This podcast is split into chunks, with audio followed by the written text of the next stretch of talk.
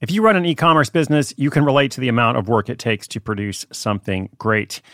And of course, you want to optimize your workflow and reduce costs. That's why I want to say a big thank you to our partner, ShipStation, and perhaps introduce you to them as well. If you are not familiar with ShipStation, they've been supporting Side Hustle School for years. They have helped so many of our listeners make things much easier, automate their shipping tasks, help them scale their business, and also, this is not a small thing, save thousands on shipping with industry leading carrier discounts. ShipStation is the innovative tool that helps turn your shipping challenges into opportunities for growth. Go to shipstation.com and use code HUSTLE to sign up for your free 60 day trial. 60 days free. ShipStation.com, code HUSTLE.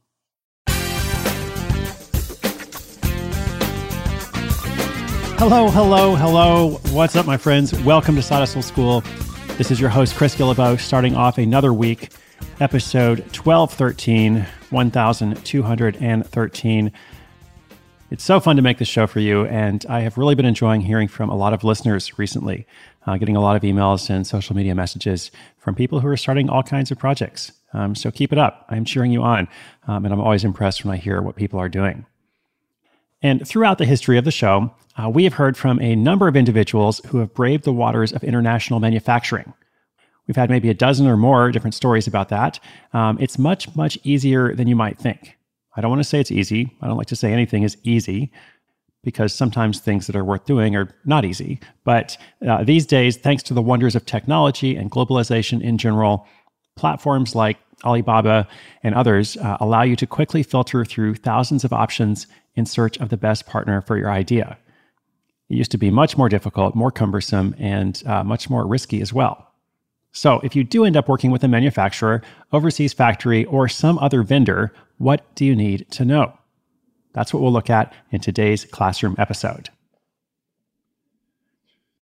One of my favorite stories from that batch uh, is the dice throwing pastor. This was way back, episode 352 Role playing pastor rolls the dice on $2,800 a month hustle. And this is a guy who is a pastor and was feeling burdened uh, with all of his side jobs wasn't paid very much to be a minister, so he had to do a bunch of other stuff to support himself. But the things he was doing on the side were just very, you know, manual labor intensive, low paying, etc. So he's just getting burned out. And then he's actually one of our listeners, which was so cool. He gets the idea to make and sell custom dice for fellow tabletop gamers. And as part of that process, he has to figure out, okay, how do I actually get them made? Like, who is my contact? How do I order them? How do I figure out shipping? All that kind of stuff. But even though it seemed overwhelming at first, it actually wasn't that complicated once he started diving into it. And as you heard in the title, that was you know almost three thousand dollars a month uh, in profit. But I think because uh, that was quite a while ago, uh, if I'm not mistaken, the last update we had from him, he was doing considerably better. Like it was actually making a full time income. So he truly had built a real asset from following up on that idea he had.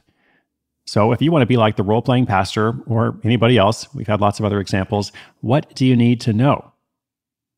Well, most importantly, when you're speaking with manufacturers or brokers or potential vendors, partners, etc., you want to ask specific questions.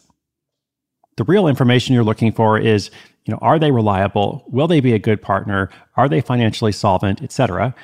But if you ask the questions like that, you'll probably get a positive answer regardless of whether that's the real story or not. You know, if you ask somebody if they're reliable, they're not going to say, "Oh, no, I'm actually quite unreliable. You should hire me." So I'll give you a list of those questions in a moment. Um, but here's something else that's critical. However, you ask, you want to make sure they understand what you're looking for.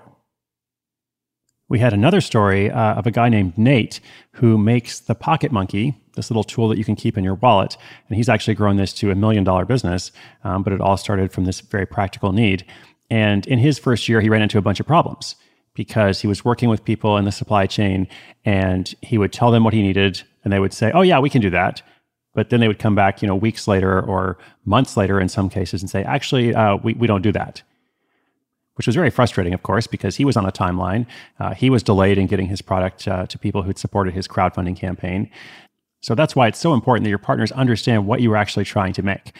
A lot of manufacturers and vendors will just kind of say to themselves, you know, we'll figure it out later. And if they don't fully get it at first, you're probably going to have an issue with quality, timeliness, or cost, or maybe all three. So make sure that your partners understand what it is that you're trying to make. Okay, I've got that specific list of questions coming up. I'm going to go really quickly and give you nine questions to ask um, that will help you get the specific information you need. First, I'd like to thank our sponsor for making this series completely free to you.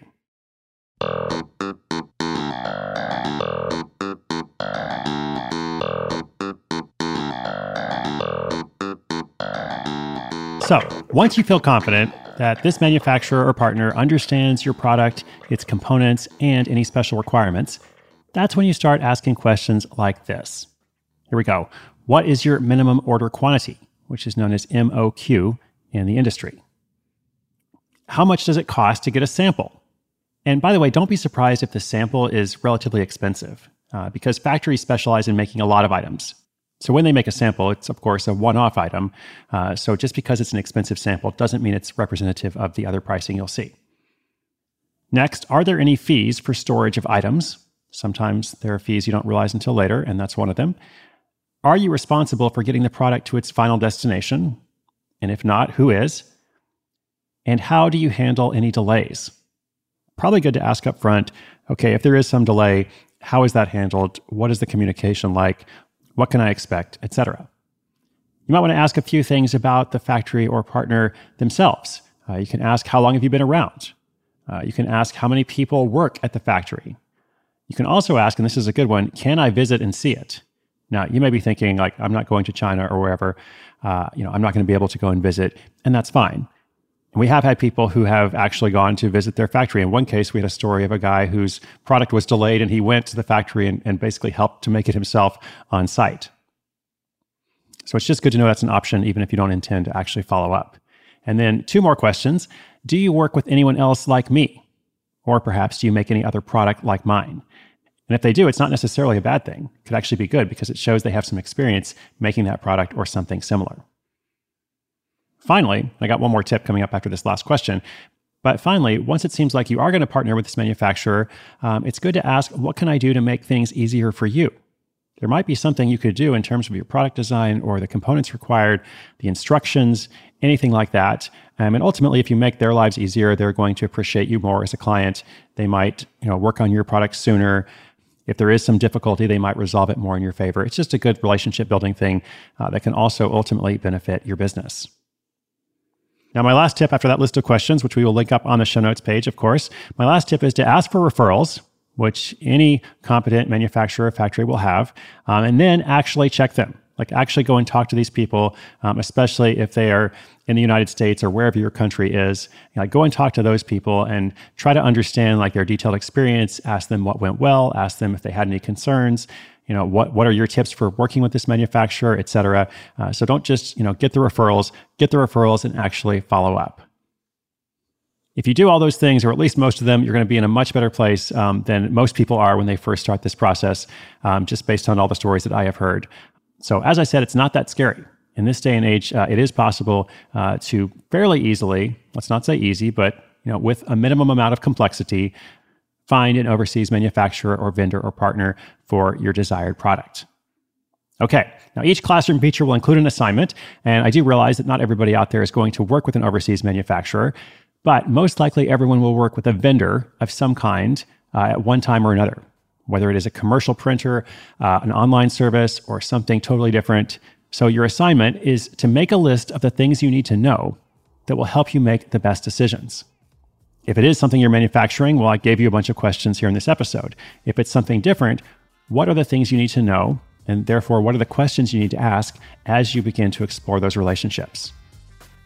All right, that's it for today. You can read notes for this and every classroom episode this year at sidehustleschool.com slash classroom. This has been episode 1213. So for these specific notes, sidehustleschool.com slash 1213. Thank you so much. I hope your week is starting well. My name is Chris Guillebeau. This is Side Hustle School.